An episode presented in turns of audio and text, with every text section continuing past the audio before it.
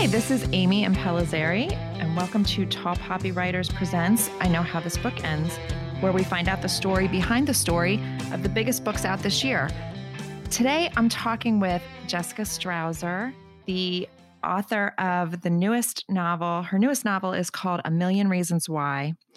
It is definitely one of my favorite books I've read this this year and probably in a long time. Jessica, thank you so much for being here. Thank you for having me, and that's so sweet of you to say. I really appreciate it. I'm glad you liked it. I it. told you, Jessica. I, I I reached out to Jessica the minute I finished the book, and I told her I literally was emailing you through tears. I just the tears represented a combination of emotions. I just think this book is really, really amazing. We're going to talk about it, but before we get to a million reasons why, this is not your own only novel, and this is not your only gig, right, Jessica? So Jessica's the editor at large at Writer's Digest. And she's been at Writer's Digest for a long time. And I want to talk about, I want to talk about that gig. And I also want to talk about your journey to writing your own novels. A Million Reasons Why is your fourth novel. Your first your debut novel came out in 2015. Am I right about that? 2017. Um, 2017. Yes.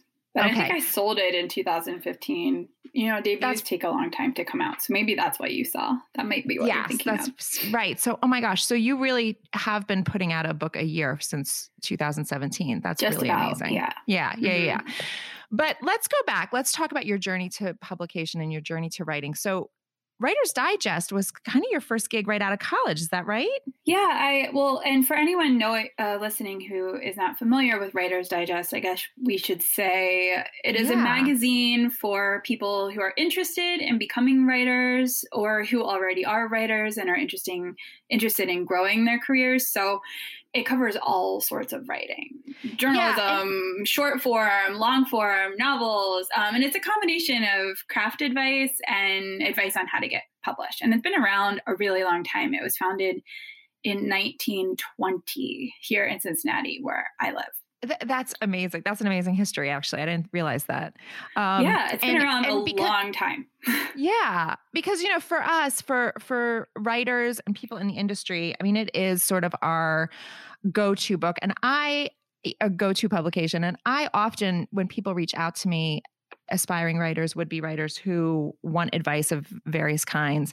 I try to answer their questions the best I can, and then I inevitably refer them to Writer's Digest. So, I mean, I just think it's a really amazing resource for published and unpublished writers alike. And I'm fascinated that you started out your writing career really on that side of the of the page and yeah i kind of started yeah. there and then i ended up there editorially speaking um, i was a journalism major i was a magazine journalism major which is specific but that's exactly what I ended up doing out of college. Yeah, how, I got hired. How rare is that that you actually end up working in your chosen field? So that's uh, well, you must and I really thrilled. now I'm a novelist, so you know, but it's all right. But I tried. I, I did it first. Um, I worked there for my first few years in the workforce and really just learned um, so much about publishing i think because of the type of material i was editing learned a lot about publishing in general. And then i left the magazine. I went and i worked for a different magazine for a while. I actually ended up working in book editing. Um, I was the managing editor of at a few different nonfiction commercial book imprints. Ended up back at Writer's Digest later in my career, being rehired as editor in chief, and from there I eventually became editorial director, which had me involved in programming of their annual conferences and things like that. It was just, I think all the other types of editing I had done made me better at that job because so much, yeah. so much of the content that we were covering had to do with um, people wanting to publish books. And I knew about the acquisition side of that and the publishing side, you know, from the other side of the desk. I had actually sure. worked in that field. So kind of a diverse career that started and eventually ended up at Writer's Digest. And then I started, I was really fiction writing like at night while my kids were sleeping in the closet for years before I ever even showed a word of that to anybody. That is so fascinating. So at what point, and I think I actually met you in the virtual space uh, before your first book was published because I met you in the virtual space in, in, connection with your position at Writers Digest. And I was president of Women's Fiction Writers Association. And we definitely sort of knew each other from that circle. And then when I found out that you were writing a book, I was so excited and so thrilled. And I, and it seemed from my point of view and from an outsider's point of view, such a natural segue. But for you, when did that really begin where you sort of understood that that was a new dream that you wanted to pursue? I mean, I think everybody who works on the magazine, secretly or not so secretly, aspires to be a published writer in their own right. I mean, everyone who works for the magazine is a writer to some degree. Yeah. You know, I was yeah, always, sure. I was more comfortable in nonfiction and usually writing articles. You know, the cool thing about being the editor of a publication you really like when you're also a writer is that you can assign the best articles to yourself if you want. Yeah. so, right. That's so amazing. Me, I love that. Yeah. So I was writing a lot of our, um, our, usually we would have a cover story. There's an interview with a best-selling writer or an award-winning writer. I was writing those almost exclusively myself. Occasionally we had somebody else um, contribute one, but I wrote the lion's share of them in my like 10 year run back at the helm of the magazine. And I think, you know, if you're doing that job, you already have the bug, you're already so fascinated by the craft and maybe you've dabbled but not seriously um never really you know finished anything necessarily but i mean i can i really can remember just interviewing some of these people who i had read and admired really my entire life and just thinking I have this dream job because I get to interview you. But the only thing better than this job would be your job. right. you know. I mean, and and but, and these were some really amazing people that you interviewed back in the day. I mean, you know, David Sedaris, right? Alice Walker, mm-hmm. I know are some of the big cover names that cover story names that you interviewed. Were there others that really stuck out in your mind? Those were two of my favorites. And a lot of it was, I read pretty widely, but sometimes I would choose, there would be someone who I really loved, and I would just stay on. I mean, there was always a good reason to feature the person, but right. sometimes, depending on how persistent I was going to be, like I interviewed Anne Tyler, who's always mm. been one of my favorites, and she's actually really kind of interview shy. She doesn't grant ah. very many interviews. Um, so that was one where had to kind of like keep asking, keep nudging, and then do yeah. it in the format she was comfortable with. And lots of commercially successful writers. And I think really talking to people who are writing Susan Mallery in romance, and then Lisa Scottoline mm-hmm. in thriller, and David Baldacci in thriller, and Brad Meltzer doing, you know, equal parts like adult thriller and then children's picture book and then comics and talking to these people who are doing so many different things, I think really gives you a really interesting knowledge base on, you know, the similarities in their approaches yeah. no matter what they're doing. I really think if if anybody is a writer and that's what you're doing is you're talking to these people and they're all so inspiring it's really did, i think the writing field is a really unique field where you talk to these people who are at the very top you know people who we really yeah. kind of put up on a pedestal. And when you talk to them they're just regular people. Um, you know and writers and really, are very generous right? I, I, I find writers by and large to be very generous people with their with their knowledge with their experience. I and maybe that's because i come to this business having been a lawyer for many years and they're not they're not similarly generous. So maybe i'm just contrasting writers but i don't know. Did you find that when you were interviewing writers that you did you find them to be by and large yes. warm and generous with their information? And i i mean i'm generalizing but yeah by course, and large Yes, and we're both I thinking of the I, outliers in our brain right now, which we're not going to name. what? I I don't know what you're talking about. Um, no, I think I think um, I don't know if it's because I think a part of it might be because it is so so difficult and so hard yeah. hard fought and so hard won to and so rare really to get to that position where i mean for a writer to be like a household name is not something that happens to very many people correct, so when you're correct. talking to these people who who are a household name and yet they can so vividly remember I mean, almost without exception, every single one would talk to me about their early rejections and mm-hmm. the days of really just this seeming like this pie in the sky thing, and the days of their family telling them that they were crazy and maybe they should get right. a real job. And I don't know if it, those elements of the shared journey are what makes people so much more inclined when they do get to the top to stop and turn around and offer a hand up to the next person, you know. But it's really yeah, something that's really special about the writing community, I think. It's so true. And I think it's it's so fascinating because I always used to say that I had sort of an unorthodox path to publication coming from the law and and and then startup world and, and doing something kind of unorthodox. However, I've learned, right, that there is no there's no such thing as a traditional or usual trajectory to publication because everyone has a very different story and everyone has something very different. But what we all do have in common are those early rejections, those early, you, know, those early sort of mom- shared moments, just like you said. So maybe that's kind of the point of connection between all of us or among all of us. And maybe that's why you know some of these really incredibly successful authors are happy and willing to to share those because it is everyone has their own story and there it's not like law school or journalism school where you you go and you have a certain major and you have a certain trajectory right and then you you can sort of tell people what that path was it's it's not always like that in publishing. And it's also really personal. I mean, yeah. if you're in publishing, you're so used to people saying, oh, it's a business it's not an art you have to have a thick skin you know and all these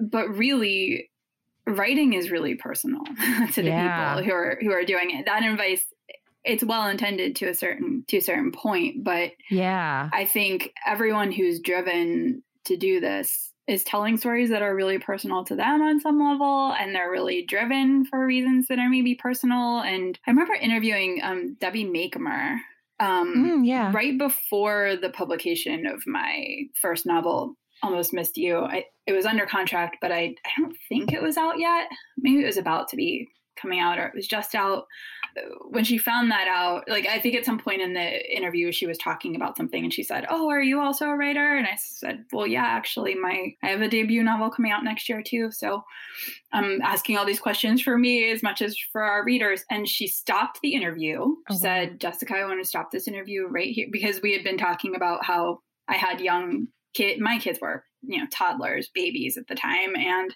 when she started writing, she was in a similar situation. She stopped the interview and she said, I just want to tell you that what you're doing right now really matters as a working uh-huh. mom. And she said, I don't know if I had said something to, that conveyed that I was that it was a lot to juggle, but I'm yeah. moms just know. Moms just know. Yes. But yes. like, you know, I have this job running a magazine. At the time I'm in my first contract was a two book contract. So I'm you're doing what you're doing to promote the first novel. I'm also under a deadline to write the second novel. Um, I've got two really young kids. You're trying to hold it all together. And she just said, you know, she said, I have the benefit now that my kids are grown.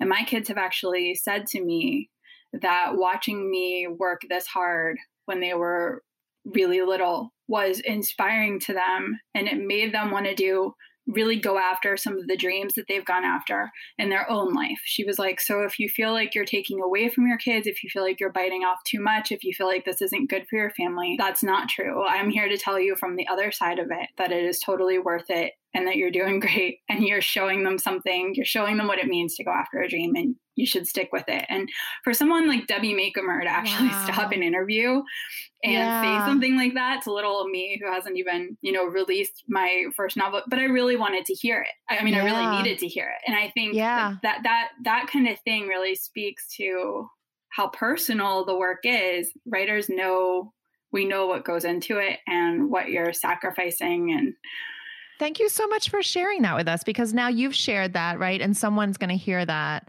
from you via Debbie, you know, or hear it from Debbie via you. Someone's going to hear that that needs to hear that right now. That's really exactly. special. Yeah. Okay, so let's talk about let's talk about the uh, reason we're talking today, which is your fourth novel, A Million Reasons Why. This novel, first of all, I think it's so beautiful that Jodi Picoult endorsed this book. This is a this is definitely a book for fans of Jodi Picoult. And tell us about Jodi, you know, getting her hands on this book and then reading it and then endorsing it. Tell us about that. Oh my gosh. She is one of my favorite writers. Oh, I mine too. I am so in awe of what she does and what she can accomplish with a story and just her level of research and um, yeah i think my three previous novels, you know, my, my books have always been kind, kind of cross categorized as women's fiction and suspense. My 3 mm-hmm. previous novels were shelved often as domestic suspense. And this one is a little bit different. It's tackling mm-hmm. some bigger themes, some yeah. moral dilemmas. It's the it's the most amount of research that I've ever had to do for a novel as the most intimidated I've ever been by my own novel. And so when I was yeah, talking to my wow, publishing that's, team, that's interesting. Having yeah. read all your novels, I will say this book is different. I loved all your books, but this book is different in a really great different. yeah in a great way yeah for sure it's more i think it's more just kind of uh, mainstream contemporary fiction it's trying to tell a, a, bigger story. It's still got the elements of. There's nothing just about this. You said just, just, just. Uh, yeah, there's nothing just about this book. it's, it's I think extraordinary. It's, oh well, thank you. I think it's. I mean, it's a bigger story. I was trying to tell a bigger it's a story. Big story. So, yeah. Jodi Picoult was was one of the names that kept coming up with my publishing team, and um, when I approached her and she agreed to read it, I I was so nervous and I wasn't necessarily expecting to ever hear back. I just figured if she read a few pages and she didn't like it, you know, that would yeah. be the end of it. And I would never ask again because I could yeah. not bear to hear that. But she, I heard back from her within like 24 hours. She read it on oh. she back when we could take flights. Um, this was pre-COVID. Yes. She read it on an airplane. She read it in one sitting on a cross-country wow. flight. And so, yeah, that day for Jodi Picoult to email you and say I read your manuscript in one sitting and I loved it. That's that. Yeah, career highlight. Amazing. Yeah. At that point, yeah. I was kind of like, you know, we don't even need to release this book. I'll just know that. right. I'll just, I'll just have this happy little blurb and and I'll be My happy. Life is yeah. complete. Yeah but we are we are grateful that you went ahead and released the story. So you give your elevator pitch for this book because I don't want to do it disservice, and I also don't want to give any spoilers. It is hard, a little bit hard to talk about this book without spoilers. Yeah, we can talk yeah. about some little baby spoilers, maybe. Yeah, so, yeah, yeah. A million reasons why starts when two strangers, adult women with their own families living in two different states, are linked um, as half sisters by one of those mail-in DNA test kits, which is happening to a lot of yeah. people. Yeah. Well, I thought that was so interesting, right? Because it starts out as a Christmas gift that one of the women's husbands sort of was like checking off the the boxes for here here's what we'll get of everyone for Christmas. And he gets everyone the DNA kits and then little did he know what it was really going to lead to and I thought, well, this is really that is something that could happen for sure. Very believable premise. What I've noticed in real life is that people either take the test um, for kind of a loaded reason. Um, so yeah. either they know or they suspect that there might be something out there to find. And so yeah. when they find it, it's kind of an answered prayer. Um, yeah. Like they threw this Hail Mary and someone actually caught it. Um, right. And then there are the people who just took the test on a lark. Maybe it was a Christmas gift. Maybe they're into genealogy and they wanted to know what percentage Irish they are or something like that yes. who get more than they bargained for. So I really wanted to tell a story that was one of each. So right. that's exactly what we have in A Million Reasons Why. We have one half sister who grew up with a single mom, always knew that she didn't know her yeah. father. So obviously there's at least one family member out there who she does not you know she doesn't know if she might have siblings or half siblings also but she knows she never knew her father and she has a lot of really complicated loaded reasons for taking this test, one of which is that she is chronically ill with mm-hmm. chronic kidney disease, and there's a chance that she's maybe going to need a kidney transplant and maybe need to find a, a, a living donor match, and no none of her existing relatives are a match. And she really is very uncomfortable with taking the test for that reason. She sort of lets herself yeah. be talked into it. Her doctors and her, she's a young mother. She's got a toddler. She's just gone through a divorce. She just lost her mother and her her best friend and her ex-husband are really pressuring her to do what needs to be done and just at least take this test and see if she can find more family members. She's completely uncomfortable with the idea of not only reaching out to someone and saying, Hey, I think you might be my sister, but also saying, and hey, I think I might need a kidney. Yeah.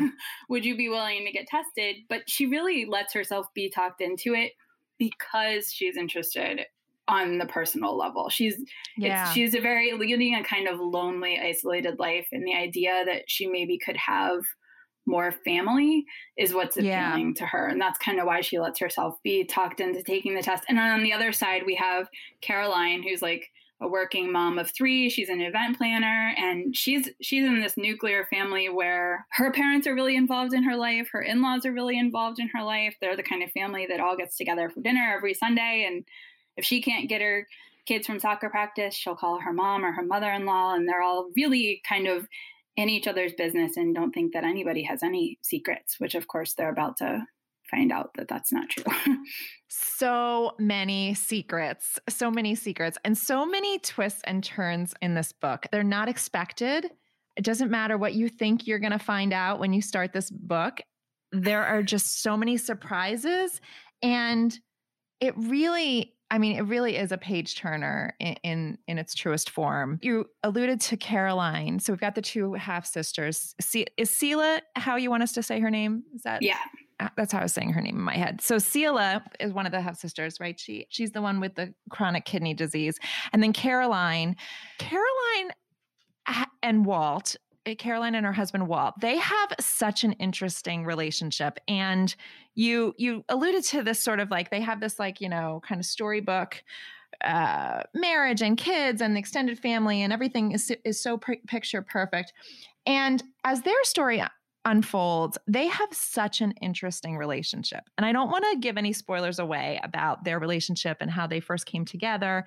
But I do want to talk a, a little bit about how you got the idea for writing Caroline and Walt's love story. They do have a different sort of marriage. And it's interesting yeah. when we were chatting before we started this conversation, you called it romantic. And I've had other people say that too like wow their story yeah. was really kind of unexpectedly romantic but it doesn't yes it doesn't start as super romantic they kind of enter mm. marriage as more of a partnership and yeah I guess I'm like very consciously. I mean, they have some really honest conversations up front about their expectations from their marriage that some couples never have.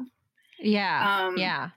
And it, it is kind of in a weird way, the results end up being kind of romantic in a way that sort of sneaks up on them. Yeah, their marriage is one of the things that's going to end up being put to the test by Caroline finding out that she has a half sister, finding out that her parents maybe have kept some things from her because all of this stuff kind of sends Caroline down this path, really both sisters in different ways, but Caroline down this path of sort of the road not taken you know yeah. like how because just sort of realizing how different her life could have been if she had known certain known certain things. Right. and maybe choices that she would have made differently if she right. had known d- certain things. And walt is kind of one of those choices. I'm interested in writing about marriage because i think it's really interesting. I think i find myself especially i read a lot of historical fiction too and i find myself thinking about how much our expectations on marriage have changed over the years. You know, w- what you yeah. used to want from a husband was really just kind of a breadwinner and a good guy. And now you expect the person you're with to be your soulmate and also your best friend. And oh, I think people sometimes expect too much. They expect the person there, as the rest of our worlds have shrunk and people aren't necessarily as involved in their community the way they used to, or you know, or a church or an extended family the way they used to, uh, we put a lot more expectations on our spouse. And yeah, I don't know how fair that is. And um, so those are things that Caroline and Walt are very aware of and talk about before they even get married. I don't know. It is different. It, they were a lot of fun to write. I can imagine. And yeah, I mean, that's the thing. They're they are the product of numerous choices that have been made that necessarily excluded other choices. And then, sort of like when that curtain kind of lifts and you sort of think about it and look at it that way, it's really, it just becomes a really interesting relationship. And that storyline becomes a really interesting vehicle to explore, you know, a lot of the themes in this book that include, you know, forgiveness and truth and like all the different versions of truth that exist. One one of the things that I think is so interesting and I told you this that before that I think one of the things that makes this story so interesting is there's so many waves of complicated emotion and forgiveness was like a big thing when i was thinking about this book and when i was reading this book. So you know i feel like each each and every character does things that you're like oh you know, or or you find out they've done things that you're like, oh, how could they have done that, right? And it's sort mm-hmm. of like as a reader, I was like, there were moments where I was really uncomfortable with myself, thinking to myself, like, why am I being so judgmental, right? Because then these like other like layers are getting pulled back, and you're like, oh, well, well, this is why they did that, or this is why they, you know, and you sort of there there were really these like moments where I was like, wow, I really was like facing down. Okay, there are some real shades of gray to all of these ideas, choices, conversations, choices.